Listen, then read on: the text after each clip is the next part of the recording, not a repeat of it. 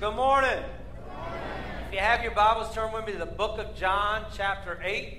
Keep your finger there, and I also encourage you to pull out your outline, which is in your worship program. We just encourage you to follow along with that. And I just want a good report today. We've been doing this Dream Team Central for the last 2 weeks, and we've had 62 new people sign up for a ministry team on over the last 2 weeks. So that is really good news.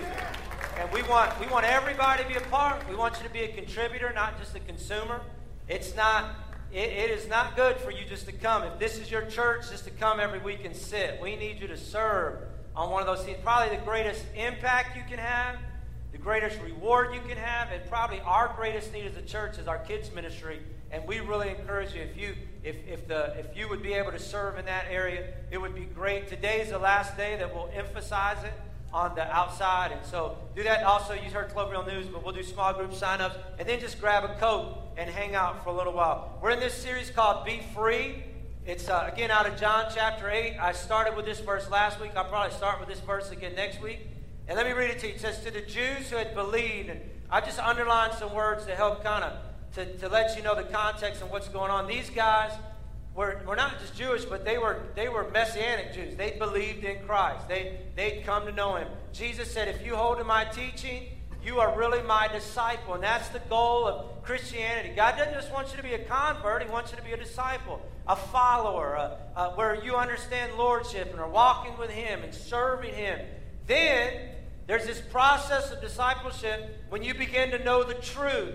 And so that old way of thinking and that old ideas and that old way begins to get less and less. And this new way of Christ and this new way of God's Word begins to become the prominent idea and thought in your mind. And the truth that you know will set you free. And they answered Him, well, we're Abraham's descendants.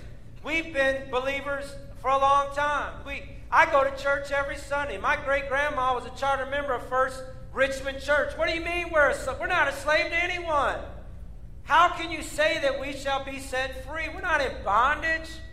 And Jesus replied, very truly I tell you, everyone who sins is a slave to sin. Maybe today you've got some struggle, some issue, some attitude, addiction, something that you realize, even right now sitting there, if this wasn't in my life, I'd be so much further along in my journey. Maybe it's a pattern where you get free and then you get bound back up and freedom and repentance and remorse and then back to bond. And you're just got, I mean, you love God, you have a heart for God, but you just got this thing that won't let go. You can't get free of, and you become a slave to it. And Jesus said, now a slave has no permanent place in the family. It just means you don't get to experience all that God has for you. There's so much more than you live in with this low-grade fever all your life and this thing that you can't get broke free from. But a son belongs to it forever. So if the son sets you free, you will be free indeed. And that's my hope for you, that you'll be free indeed. That's my desire for you. That's this series, that you'll be free. Last week we broke it down about that freedom is related to truth. And so I gave you 3 foundational truths. And I encourage you to go online and look at those. This morning, I just kind of shut the door, keep out the devil. Do you remember that Caribbean song? Do you want me to sing it and dance to it or no? No, I won't put you through that. But there's this old song. It's called Shut the Door, Keep Out the Devil. See, I sang it anyway. Keep the devil in the night. Don't Google it now, but Google it later. And now you know. Yeah, no, I'm not doing a dance. But now you know why I preach and don't lead worship. Some of you after the sermon will wonder why I even preach, but that's what I do. So today I want to help you shut the door on the enemy, because this is what as a child of God, Satan has no authority over your life. Do you know that? Greater is He that is in me than he that is in the world. You're protected by God's grace. You're covered by His blood. You're filled with His Spirit. But nonetheless, Peter said, be self-controlled and alert, for your enemy, the devil, prowls around like a roaring lion looking for someone to devour. He just wants you can give him access into your life. And I want to shut the door today. I want to help. Where is that found in Scripture? Okay, look at Ephesians. In your anger, do not sin. Do not let the sun go down while you are still angry. And do not give the devil a foothold. You know what a foothold is? It's access. And in this case, it's dealing with anger. And so I like to put this and practice this in the relationship of marriage. So Angie and I, my wife, have made it our goal not to go to bed angry at one another.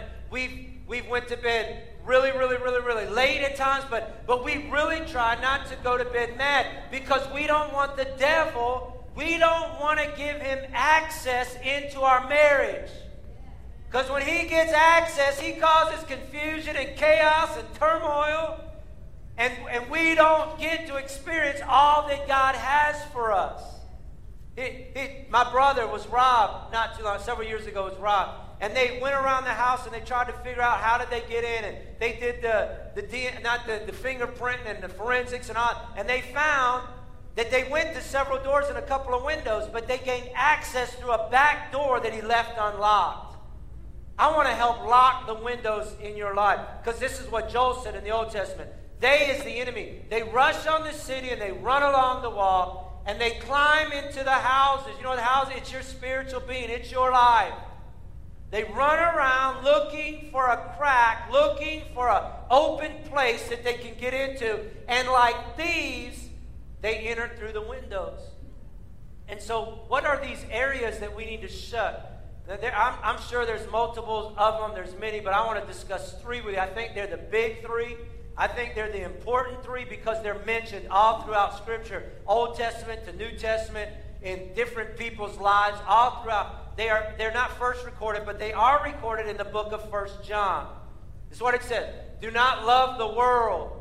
And the world, I'm not talking about don't love going to the beach, and don't love going to the mountains, and don't love watching the snow fall. That's what I'm talking about. The world is the principles, philosophies, and practices of the culture that we live in that are in direct opposition to the kingdom of God. So there's the kingdom of this world and there's the kingdom of God. And they're running in opposite directions, going on different tracks. And John is telling us, look, man, don't love the world and its practices or anything in the world. Because if you love the world, the love of the Father is not in you. And here's the three doors we got to shut. For everything in the world, the lust of the flesh, the lust of the eyes, and the pride of life comes not from the Father, but from the world. And the world and its desires pass away. But whoever does the will of God lives forever. So there's these three doors. There's these three windows that need to be shut. The first one is the lust of the flesh. Really all that means is passions or appetites. Remember, all of us have appetites. God created them. God gave you an appetite. You want to succeed. You want to be loved. You want your needs to be met. God created appetites. The problem is sin distorted them. So God-given appetites, if not controlled and not hindered and not filtered through the lens of Scripture, can become out of control and can become chaos. They're just passions, and normally, when it talks to lust of the flesh, it's talking in a sexual manner. And you don't have to be told this, but just let me remind you, there's a kingdom way and there's a world's way to express and to enjoy sexuality. The world's way is so contrary and so opposed and so radically different from the kingdom of God's way. The world's way says, here's what just go have an affair. It'll help your marriage.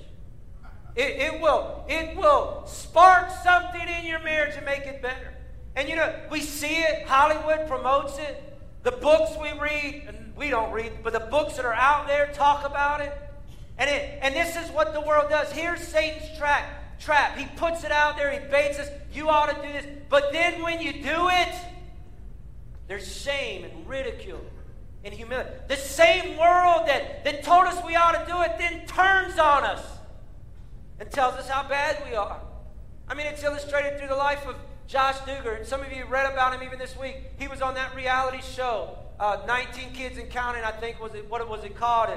And he, supposedly a believer, a follower of Christ, and he went online, found a webpage where he could seek out an affair, where he would fill out a form and he would turn it in, and they would partner him with another married person that wanted an affair as well.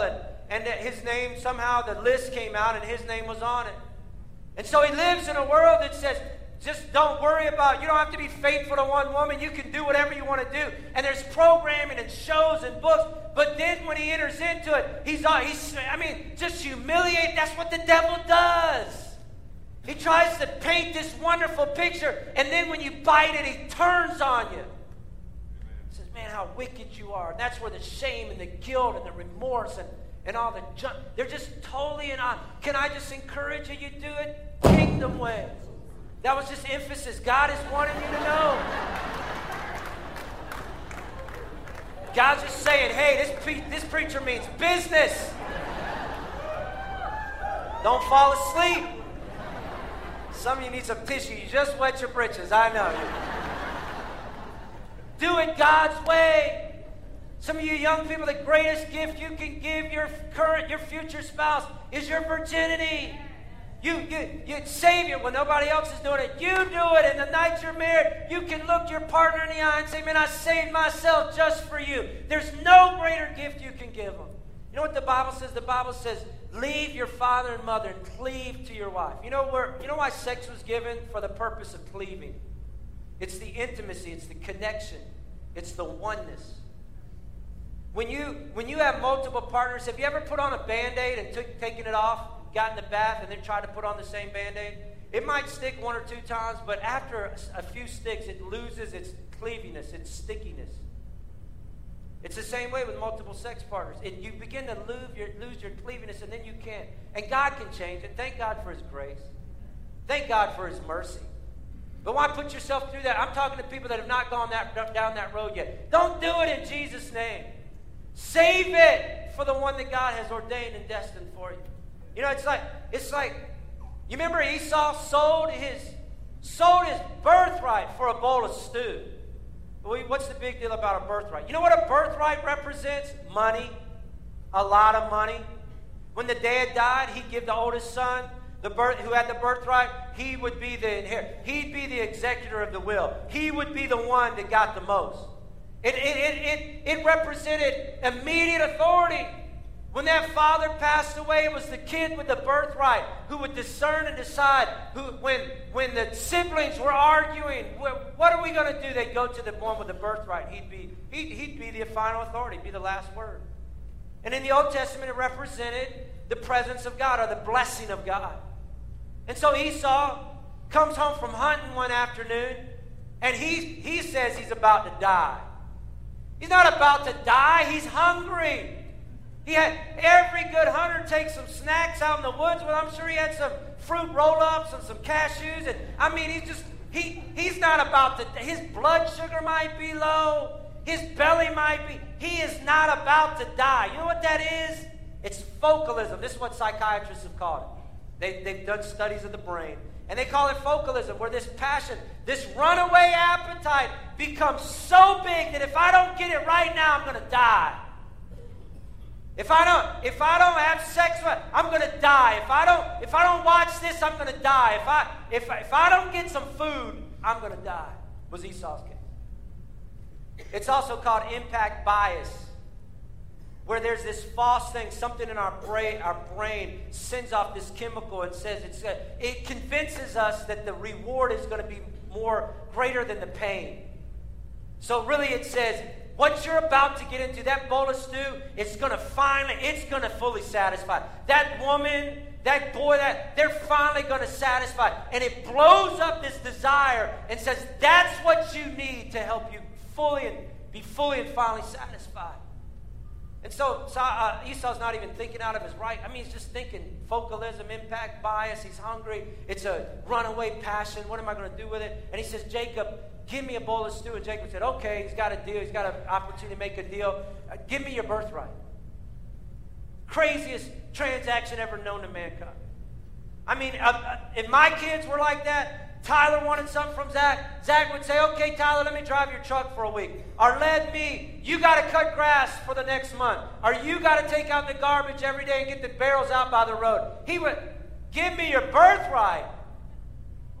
Maybe you don't understand it. Birthright means money and authority and the blessing of God. And Esau, in a weak moment, sold his birthright. sold one bowl of stew, sold his authority and his financial ability in it and the blessing of God. And my question is to you, are you going to sell out for one bowl of stew? Is that relationship that you're thinking about getting in, is it worth ruining your family and losing your integrity and the position and your family as you know it? Is that relationship, of that one moment of passion, worth losing what you could lose? Is that bowl of stew worth wrecking your marriage? Is it worth losing the respect of your kids? Is it worth ruining your legacy and your reputation? Young person, is that bowl of stew worth giving up maybe the most precious and valuable thing you can give to your spouse? It's the lust of the flesh. It's a runaway passion. Here's the next thing. It's the lust of the eyes. It's possessions of materialism. You just see that in our culture. That's why consumer debt is $16,000 for the average person. I'm not talking about school debt or house debt. I'm talking about Visa and MasterCard and American Express. Over $15,000. 1/4 of every dollar goes to pay down consumer debt in America because we have the lust of the eyes. It's not the way that God intended it. It's not what God desires for your life. Those who want to get rich, Paul told Timothy, fall into the temptation and a trap and the many foolish and harmful desires that plunge people into ruin and destruction. For the love of money is the root of all kinds of evil. Some people eager for money have wandered from the faith and pierced themselves with many griefs. They love money, they want more, they're not willing to sacrifice or pay for it in cash, and they leave the window open, they leave the door unlocked. And the enemy enters in, and he pierces them with many griefs. You getting anything out of this? Here's another thing. It's the pride of life. It's position, or pride. Here's what it is. It's like I pulled myself up by my own bootstraps. I'm self-sufficient. I'm independent. I don't need anybody in my life, and I surely don't need God. When I need God, I'll call on him. When I need God, I'll beckon him. But I can make it on my own. You know what the Bible says? God opposes the proud. You don't want God opposing you. It means to stiff arm you, withdraw from you. But, thank God for but. That means forget everything I just said. But God gives grace to the humble. Those that walk in humility, God, I need you. God, I can't do it without you. God, it's in you that I live and move and have my very being. God embraces, God receives, God minister to, God touches. So we've got these three areas that if you don't shut the door on them, they can enter in your life and cause. And they're all throughout Scripture. Let me show it to you in the Old Testament, Genesis 3. When the woman saw that the fruit of the tree was good for food, that's appetite, that's passion. The enemy was playing on her passion, seeing if he could get a foothold in there. And pleasing to the eye, that's possessions, materialism. I got to have it now. I can't wait. I can have everything else, but I got to have this. And also desirable for gaining wisdom. You know what that is? Pride. I can be just like God. Satan came to her and tried to get in those three areas, those three. Position, pride, and an unfiltered passion. You go to the New Testament, you look in the life of Jesus, the Son of God. Here's one thing about Satan. He's very, very predictable. He's not very creative. So he tempted Eve. Then he gets to the Son of God. And he says, hey, Jesus, you've been fasting for 40 days. I know you're about to die. Turn these stones into bread. What was that about? It's about appetites.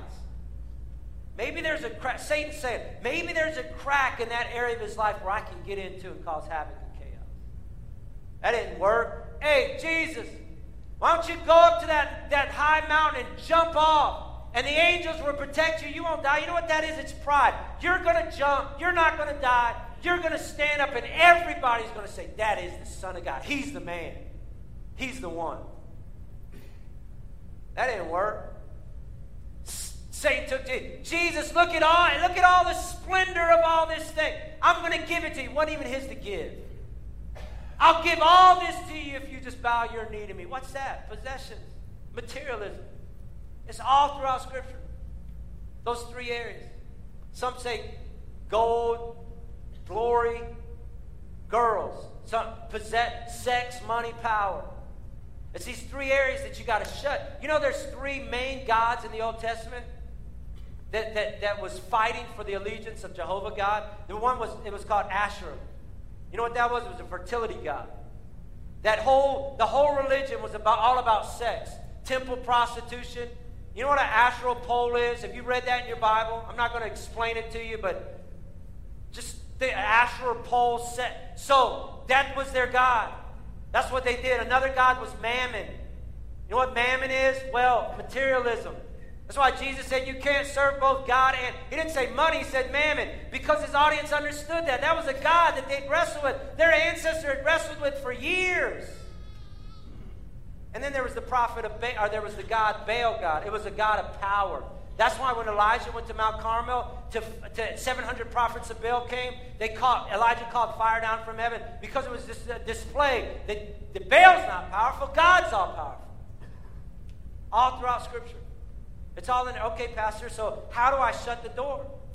How do I make sure that I don't leave a crack open for the enemy? Here's the first thing. Shut the door on runaway appetites with integrity. Let me explain to you what integrity means and what I'm saying. I know it means character. It means it also means wholeness. It's a math term. It means that you're not. It means you're not. It's the opposite of hypocrite. You know where they got the word hypocrite from? Long time ago, they would do these plays, and one person would be 4 or 5 characters, and so they would have a mask, and they would do out the play, and then they'd have to run out and change characters and come back with another mask, and they called those actors hypocrites. Because they kept changing in the different culture, in the different setting they were. A person of integrity is whole. They don't say one thing and live another way. And here's the greatest way to walk out your integrity. It's in the context of relationship. This is what I know about sin. When sin stays covered, and this is what the enemy wants for you. Just let sin stay in the dark. I'll work on this thing by myself. I'm not going to do it again. It's the last time I'll look at it. I promise. Until the next time. You know what? You know what the best remedy for sin is to bring it to the light. Amen. To say, hey, I'm struggling with this. To just get it out in the open. I'm not talking, not in front of everybody, but in front of a few men that you've come to love and know and respect and hold and esteem, and that can walk with you. You know, that's the power of small groups. You know where integrity happens, wholeness happens? It happens in the context of relationships when you're willing to be accountable and submit to others as you walk out this Christian journey. That's why Jesus said, look, ask me for forgiveness and I'll forgive you. Confess your sins to me and I'll forgive you. But confess your sins to one another and you'll be healed. You'll be made whole. You'll walk with integrity. So this month, for the next few weeks, we have sign-ups for small groups. I'm so glad you come on Sunday morning. I would hate preaching to an empty building. I would hate it. I am glad you're here, but this is not enough. If you want to shut the door on the enemy, and you say, well, I've got that area conquered in my life. Pride goeth before destruction, and a haughty spirit before a fall. We are all susceptible to this because we live in a sex-infested world. You want to shut the door on that? Get in a group. Get with some other brothers, some other sisters where you can talk about it. And not just sex, any area, anger, whatever it might be. That you can walk it out. Where you can take off your mask and be real. That's what integrity is. It's being real. It's saying, I need some help. I need some people to walk along. Shut the door on runaway appetites. With integrity, we got living free groups. If sexual addiction is something, we got a group for that. If you're struggling with depression and anxiety, a group for that. If your marriage is chaotic, why do you do that? Because we want to help you. We want you to become and to be and to experience all that God has for you. Shut the door. That means, can I read you this verse? Romans 6:12. That means you must not give sin a vote in the way you conduct your lives. Don't give it the time of day. You want to shut the door? Don't even run a little errands that are connected with that old way of life. Well, I'll just dab a little bit. I'll just look a little bit. You know what? Every pastor on our staff has covenant eyes on their computers and cell phones. And covenant eyes is a filter that if you look at something or go to a search a site, that it could pull up a red flag. It will go to another man, a person that you've put on there as your accountability partner. And this week, Trevor went to a site and he typed on his computer, how many calories are in a Little Debbie snack cake? And for some reason, covenant eyes thought that was a red flag. Why is Trevor looking at Little Debbie's? What's going on? What's happening? And so it sent it to his accountability partner. Accountability, who's Little Debbie? What's happening? What's going on? And you think, well, that's just silly. No, I'm telling you, I'd rather be explaining Little Debbie and talking about a hostess cake than getting caught up in some mess that's taking me further than I want to go and keep me longer than I want to stay and make me pay more than I'm willing to pay. Get some accountability in your life in Jesus' name. That's good preaching. That is good preaching. Don't throw yourselves wholeheartedly and full time, and that's what I said last week. Let's go all in, man. Give it a year. Go all in. Quit this church a little bit. Make it a priority. Get in a small group. Serve on a ministry team. Be a part of the life of the church. Do what? Just go wholeheartedly into what God wants you to do. Remember, you've been raised from the dead into God's way of doing things. Sin can't tell you how to live. After all, you're not living under that old tyranny any longer. You're living in the freedom of God. Here's the next thing. Shut the door on materialism with generosity. Let me share with you this verse, Genesis 4. Now Abel, again, a story of two brothers. Abel kept the flocks. He was a herder, a shepherd. And Cain worked the soil. He was a farmer. In the course of time, Cain brought some of the fruits of the soil as an offering to the Lord. I underline in the course of time. That just represents when he got around to it, when he knew that he had enough, that it wasn't going to hurt him. In our vernacular, it might be after he went on vacation, after he paid his mortgage, after he went out to eat, he brought some of the fruits of the soil as an offering to the Lord. Now Abel, he's the farmer. He's the herdsman. He also brought an offering, fat portions from some of the firstborn of his flock. So here's the only difference. Cain brought it in the course of time. Abel brought the first. He didn't wait till he had 10 others. He didn't wait to make sure that everything was aligned. He didn't go on vacation. He didn't use it for something else. He brought the first to the Lord. He brought it to God. He returned it to the Lord, and he did it first. And the Lord looked with favor on Abel's offering. But on his Cain and his offering, he did not look with favor. And it ticks Cain off, and he got mad, and his face was downcast. And so the Lord came and said to Cain, Cain, why are you so angry? Why is your face so downcast? You know what I'm expecting. You know what I require. You know the deal. You know I want you to return the first. Don't just do it any old time, anytime you think about it. And here's what God said. If you do what is right, if you honor me first, if you bring it to me first, will you not be accepted? But if you do not do what is right, if you hold on to it, if you don't honor me with it, if you don't return it to me, sin is crouching at your, you can say that, door. Just anytime I pause and I'm pointing something, it's like I'm looking for a little feedback. It's the door. It's just an entryway, just a window. Can you go to heaven and not tithe? Probably, sure. I don't know, pastors, I probably wouldn't say, yes, you can go to heaven without tithe. You know how you go to heaven? You've accepted Jesus Christ as your Lord and Savior. But Satan is knocking at you. He's wanting to get in your door. And I want to shut the door on the devil. Amen. And the only way to shut the door on materialism is to give. Here's how Malachi says it. Bring the whole tithe. Tithe means first 10% into the storehouse, the local church, that there may be food in my house. Test me in this, says the Lord Almighty, and see if I will not throw open the floodgates of heaven. Pour out so much blessing that there will not be enough room for it. I will prevent pests from devouring your crops. You know what God is saying? I'll shut the door on the enemy. You give me first. You honor me first. I'll make sure your vines and your fields do not drop their fruit before it's ripe. I'll take care of you. Look, I don't believe tithing buys God's blessing. I don't believe it buys God. I do believe it breaks the power of covetousness. I do believe that it breaks the power, the spirit of mammon. I do believe that it declares with our heart that God is first, that He's foremost. I do believe that giving has the power to shut the door on the enemy and rebuke him in the name of Jesus. Here's the last thing. Shut the door on position and pride with worship. You remember what pride says? I'm my self-made man. I can do it on my own. You know what worship says? Lord, I need you. God, you're the reason. God, I worship you. I take myself off the throne of my heart and I put you back on my heart. Worship gets you in a heart posture that it says, God, you're greater. God, you're smarter. God, you're bigger. Worship gets you in a frame of mind that says, I need you, I want you, I desire you, I can't do it without you. Worship is the key, is the thing that shuts the door on pride and position.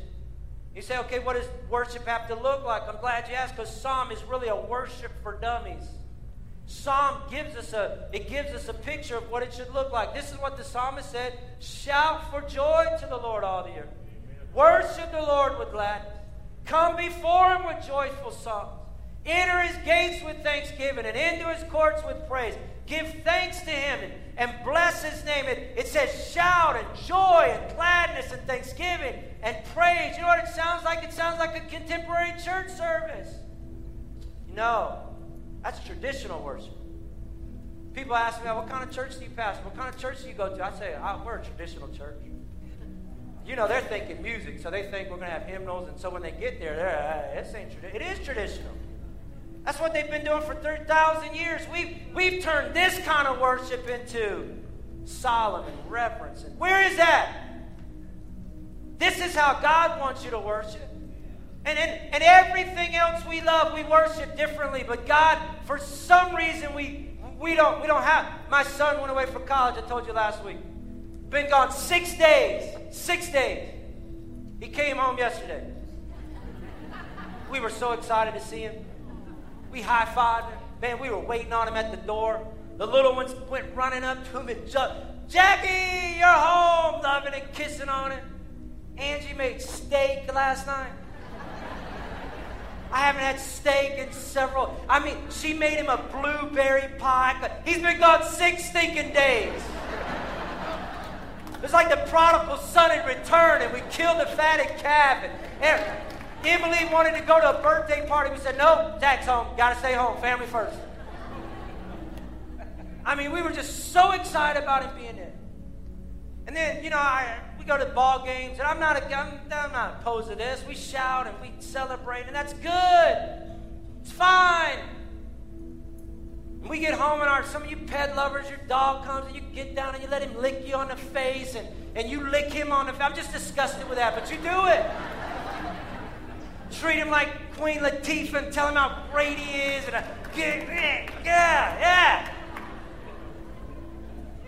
And then you come to church and you put your hands in your pocket.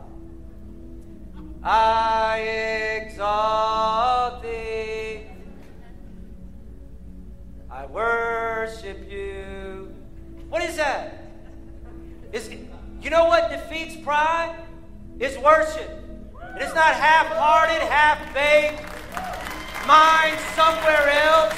Worship is focused. Worship is bless the Lord, oh my soul, and all that is within me, bless His holy name. Holy, holy, holy is the Lord God Almighty, who was and who is to come. I'm going to shout to the Lord with joy. I'm going to worship the Lord with gladness. I'm going to come before Him with a joyful song. I'm going to celebrate Him with lifted hands. I'm going to honor Him with shouts of praise. If I have breath, I'm going to bless His name. Amen, everybody. Here's why. Because Jesus must become greater and greater. And I must become less and less.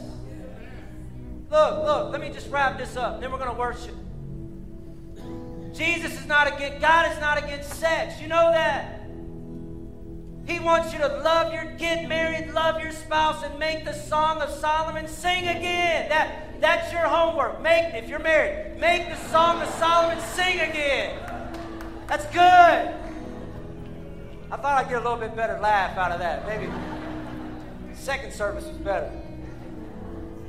He's not against you getting material. I mean, he's not against you making money.